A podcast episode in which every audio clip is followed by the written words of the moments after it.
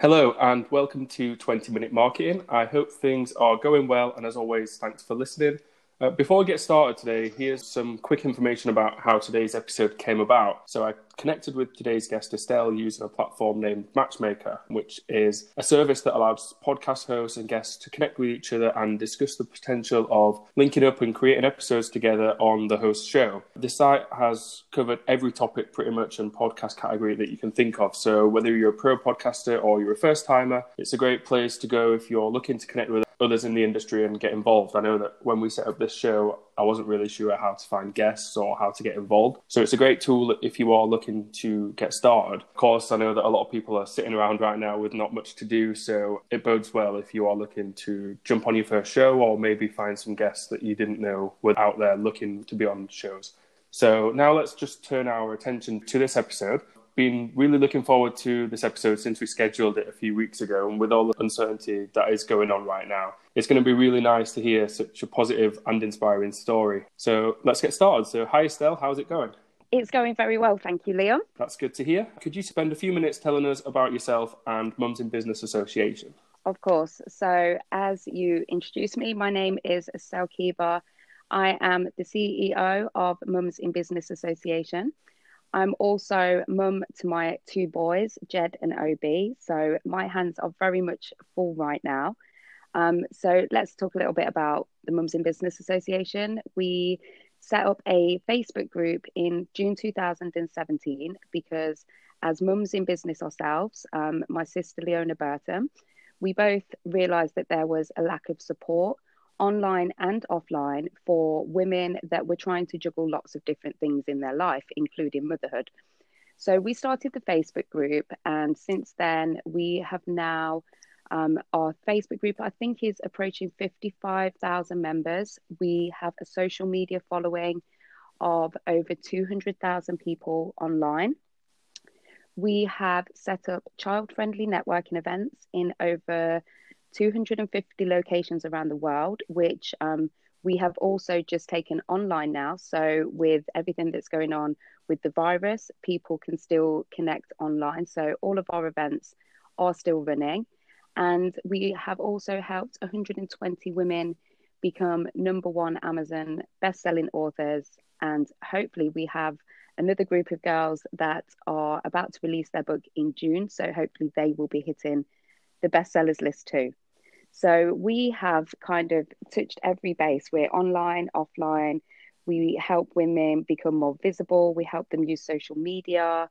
Um, and we're just there really as a really great support community for people to come to and feel that they can be themselves, be supported, um, but also be really encouraged and motivated to achieve more. And it's incredible that this all started just a few years ago, and, and the, the statistics that you've provided are through the roof for, for, for a company that's been around for, for just a, a few short years. So we're just going to move on to the main topic because I have so many questions that we're going to we're to talk about, and obviously we only have 20 minutes to, to fit all that in. We're going to cover a few different things, but we're going to be focusing on social channels and mainly Instagram and how you grew your following and, and how you got that number up to around 200,000 in that short amount of time. So stay tuned, everyone, and we'll get right into it.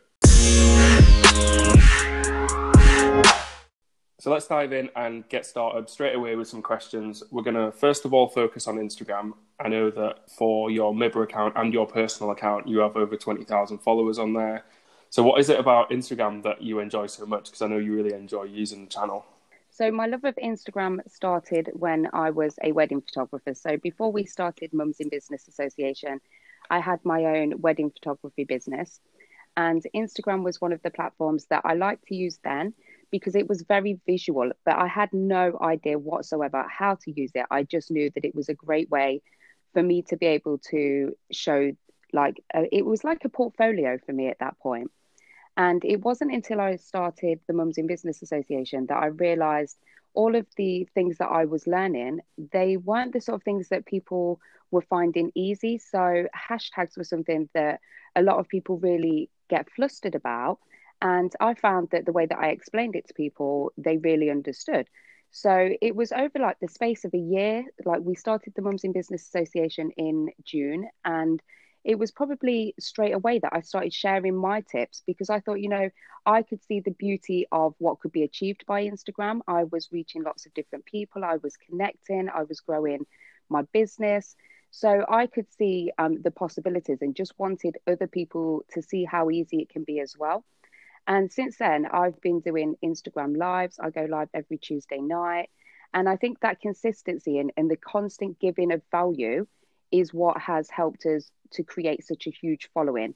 We use our Instagram not just for business, but to also show what goes on behind the scenes at Mums in Business Association as mums. So people get to know the face behind the business, which is absolutely crucial on Instagram because people want to connect, they want to be able to relate to what they're seeing. When you can create that connection, that's when relationships and, you know, long-term followers start to grow.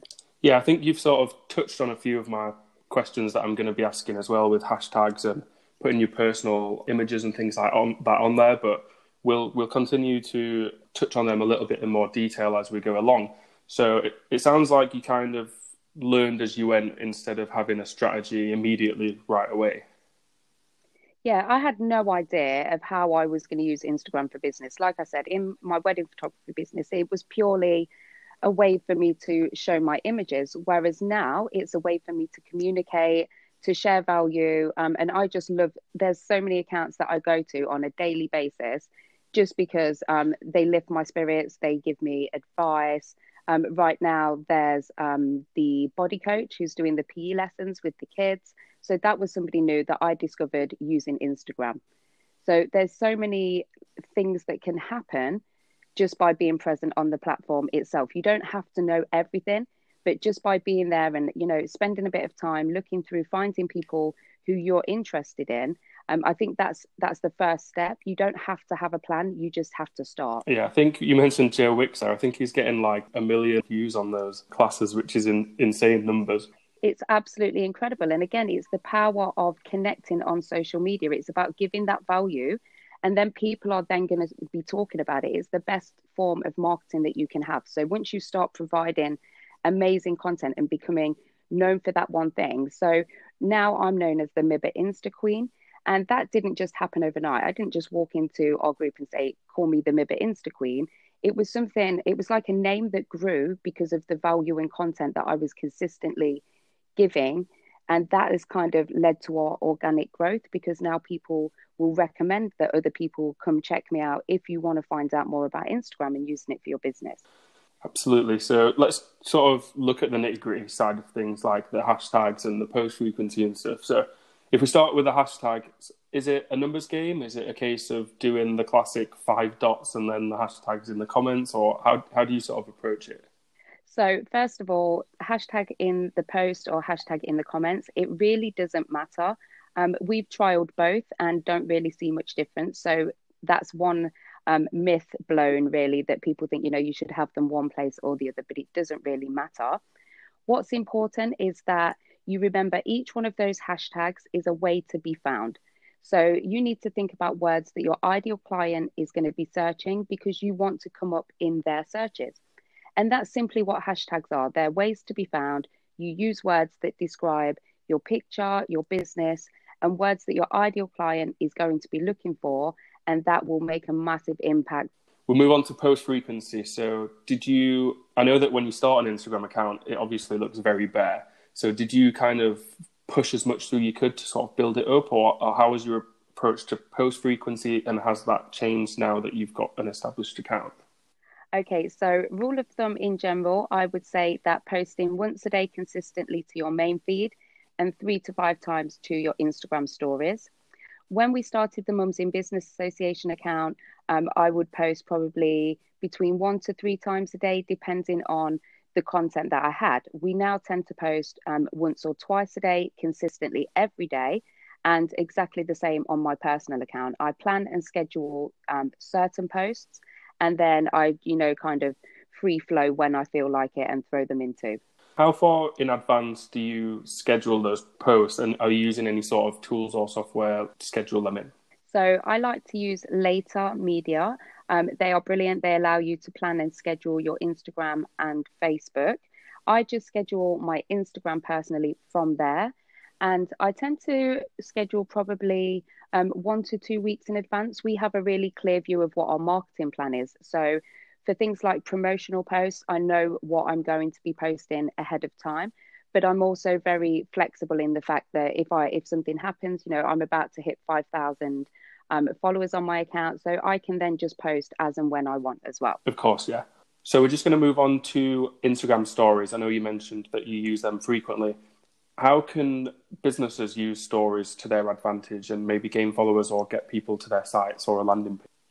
I absolutely love Instagram stories. I've been banging on about this for probably the past year. More content is being consumed using stories than ever. So if businesses are not using stories, they are most definitely missing out.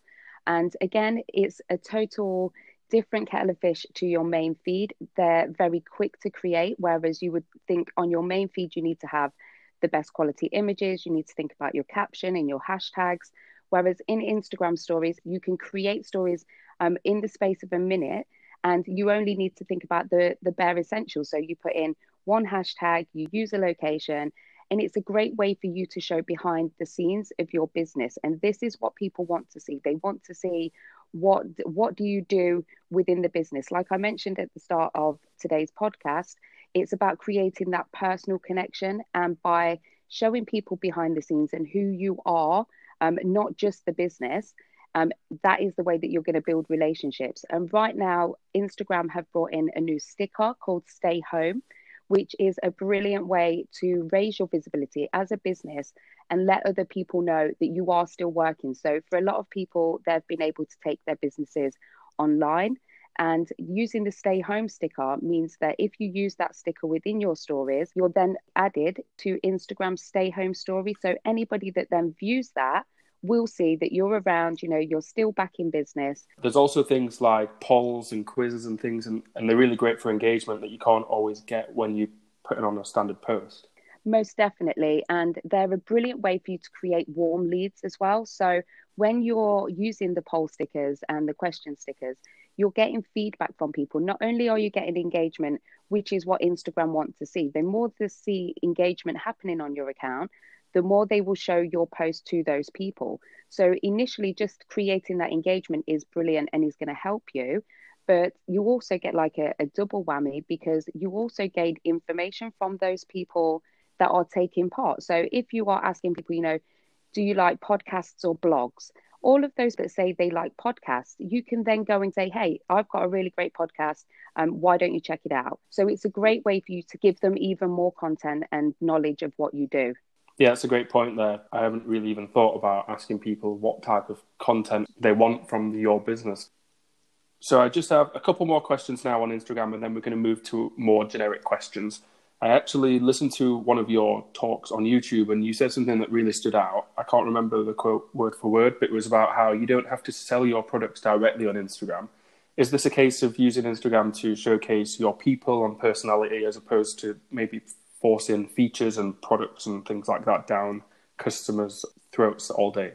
Yes, definitely. People don't want to be sold to. So, as much as people are out there and they want to buy, they don't want somebody in their face selling to them. So, we like call them spammy pammy. Within our community, we're like, don't be a spammy pammy. People don't want your stuff in their face every single day. It's a bit like attraction marketing. So the more that people see you, you know, doing your thing and sharing your feedback. So feedback and testimonials are a great way for you to shout about your business without actually, you know, putting your product out there because people are seeing the actual result. So it's about being creative with the sort of content that you share and it doesn't mean that you won't be making sales. It just means that you won't be doing it in a really crass, in people's face way. And then I've got one final question. So I know that you, we haven't actually mentioned this yet, but you haven't spent any money on paid ads to grow your Instagram accounts or any of your social accounts. So that's a really key thing that's important to say. But is there any other ways that you've been promoting your social accounts or your Instagram account externally as opposed to something like a website, but different unique ways that you've, you've helped grow your accounts? We just tend to cross promote a lot. So we will tell people on Instagram what we're doing over in the Facebook group and vice versa. We've also created an incredible email list. So, um, in the, the space of the last week or so, we've had over 1,300 people sign up because we've created a MIBA survival guide, which is teaching people how to get through this really tough time right now. So it talks about residual income, it talks about social media, it talks about finances and how you can keep your kids entertained at home. So it's about thinking of ways that you can offer value, but not just to give them on one platform. So we're we're very present on Instagram. We're over on Facebook, we're on Twitter, we're on LinkedIn, but we also have um, a really good um, email base as well, which we've been using because, you know, God forbid anything happens to the social media, you need to have another way to connect with your audience. Absolutely, yeah. And I like what you did at the, the speech that I, I was listening to, where you asked, you gave a speech on an, a topic, I think it was Instagram, and then you asked people to upload a story and tag your account in there with a chance to win a prize. So that's a really good example how businesses could go to an event that they are hosting or speaking at and get people to follow them or interact with them in exchange for, for winning something. And it builds exposure and helps people remember them for 24 hours if it's on their story.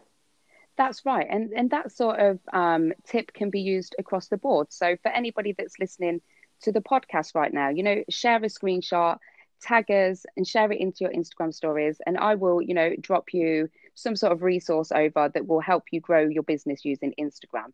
And it's all about just connecting. You know, the more that people tag you in stories, the more that they're going to see you.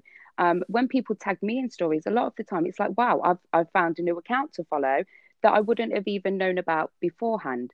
So you can use that sort of thing to create engagement and to make new connections, whether you're doing um, a Facebook Live, whether you're doing Instagram, whether you're on a podcast you can always encourage people to, you know, interact with you using Instagram stories. This episode comes at a, a really good time. I've just set up an Instagram account for the podcast just a few weeks ago as well, which is at 20 minute marketing. So it'll be really helpful for me to sort of go away and execute some of your tips, and hopefully that account will grow as it gets bigger. There we um, go. So everyone yeah. needs to tag us at Estelle Keeba Official and at the 20 Minute Marketing Podcast there we go. Hopefully um, that'll gain some traction and it'll help us both grow together. Um, moving away from Instagram, you've also built big followings on several other channels. So you, you, mentioned LinkedIn, Facebook, Pinterest, Twitter, everything that a business should be active on. Do you have separate content strategies for each, or how do you approach each one? We change them slightly, but the content that we share across the board is kind of very similar. So obviously on Instagram, it's very much image based. So we have to make sure we're using the right images. Um, on Facebook, it's always a case of the personal posts seem to go down really well. So when you are, you know, posting, it's more of a, a personal approach that you're taking. On Twitter, obviously, you only have so many characters. So again, it's just using the content that we have and tweaking it slightly for the social media platform that we're going to be using it on just before we move on to a couple of PR questions, I really wanted to ask a couple of questions about Facebook groups since you run a group with 55,000 members, which is an incredible number. And Facebook groups is something that is probably often underutilized by businesses or B2B businesses. But if you're in the right groups, then obviously you can promote your services, build rapport, learn things from other people. So, do you have any insights into how that group has maybe helped you or helped some of your group members?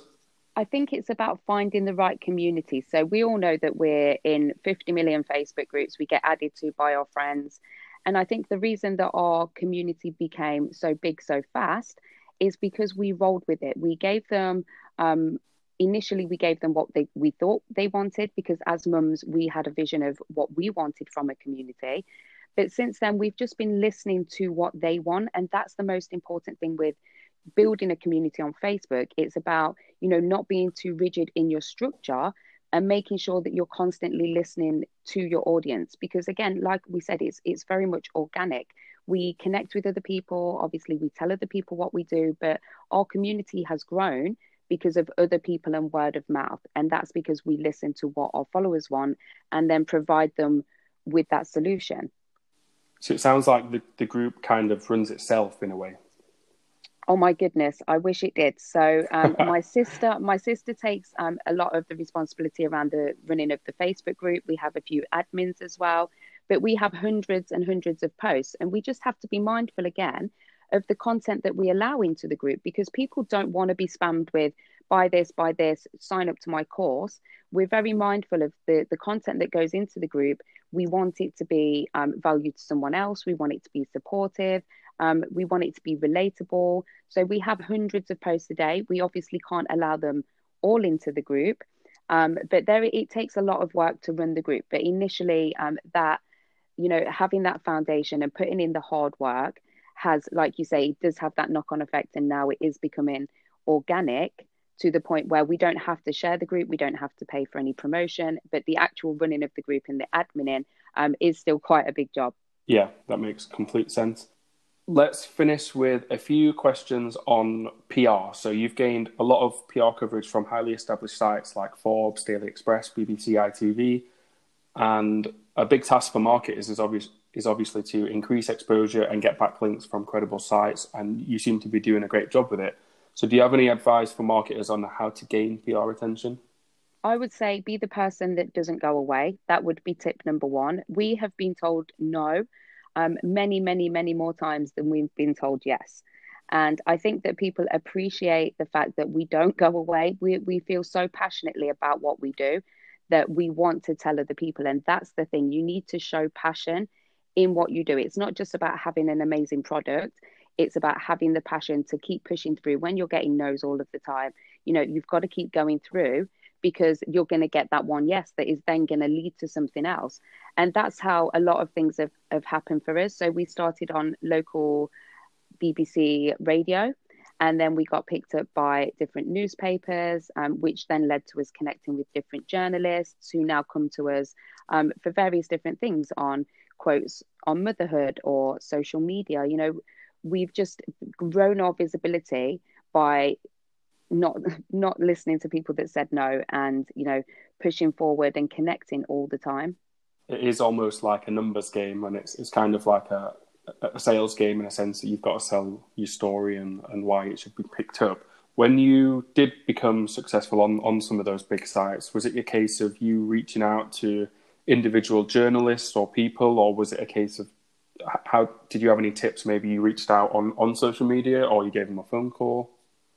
I would say keep your eye out all over the place because there's um, Twitter is a great way to connect with journalists. So a lot of journalists will post into Twitter that they are looking for specific stories. So that would be um, one of the first places that I would say go check out if you're looking for um, more press and PR. But it's also about putting yourself out there and connecting with people. So having a list of all the different places that you would like to appear. So we've been in Forbes, um, the Daily Telegraph. I think there's a piece coming out this week as well. So it's just about writing a list, being clear on your goals, and then finding out who is it that you need to talk to, and then showing them that passion for what it is that you do. And then one last question on the PR side of things, because it's really interesting. Some of the stories and, and articles that I've read have kind of been focused on yourself and your personal story, as opposed to maybe something that your business offers. I know there's a blend of both, but it kind of leans towards your story from my personal take. So was that your strategy behind it, or were you just trying to to get picked up from sort of any angle? No, that wasn't um, the plan at all. So this has um, this is developed. We've kind of become our brand.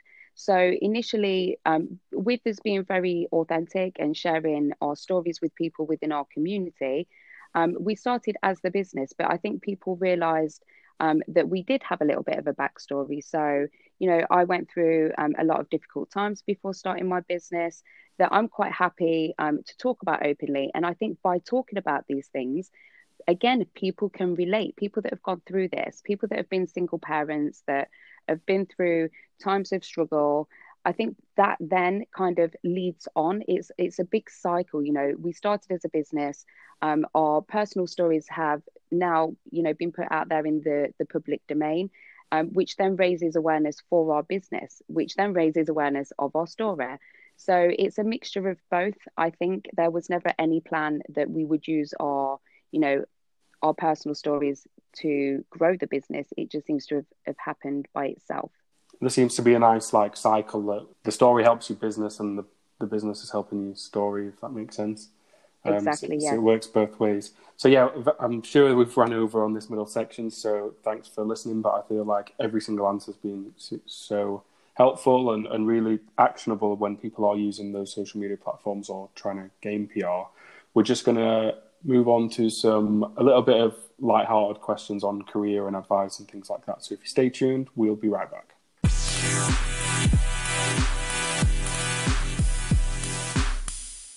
As you all know, we always finish with a little bit of advice and fun questions. So I'm sure that since you started out from scratch, Estelle, you've probably seen more things than most, or people that haven't had the opportunity to start their own business.